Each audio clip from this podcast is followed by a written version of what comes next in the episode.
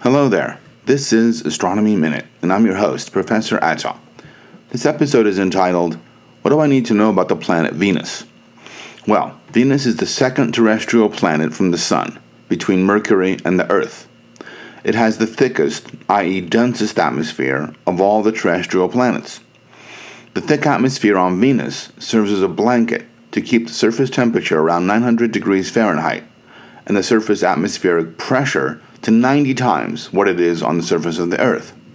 So, for example, on the Earth, the atmospheric pressure is about 15 pounds per square inch.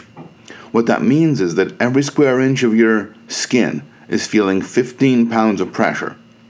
On Venus, you would feel over 1,300 pounds of atmospheric pressure on every square inch of your skin. Interestingly, Venus rotates in the opposite direction of the other terrestrial planets. So the sun rises in the west and sets in the east. Thank you for listening.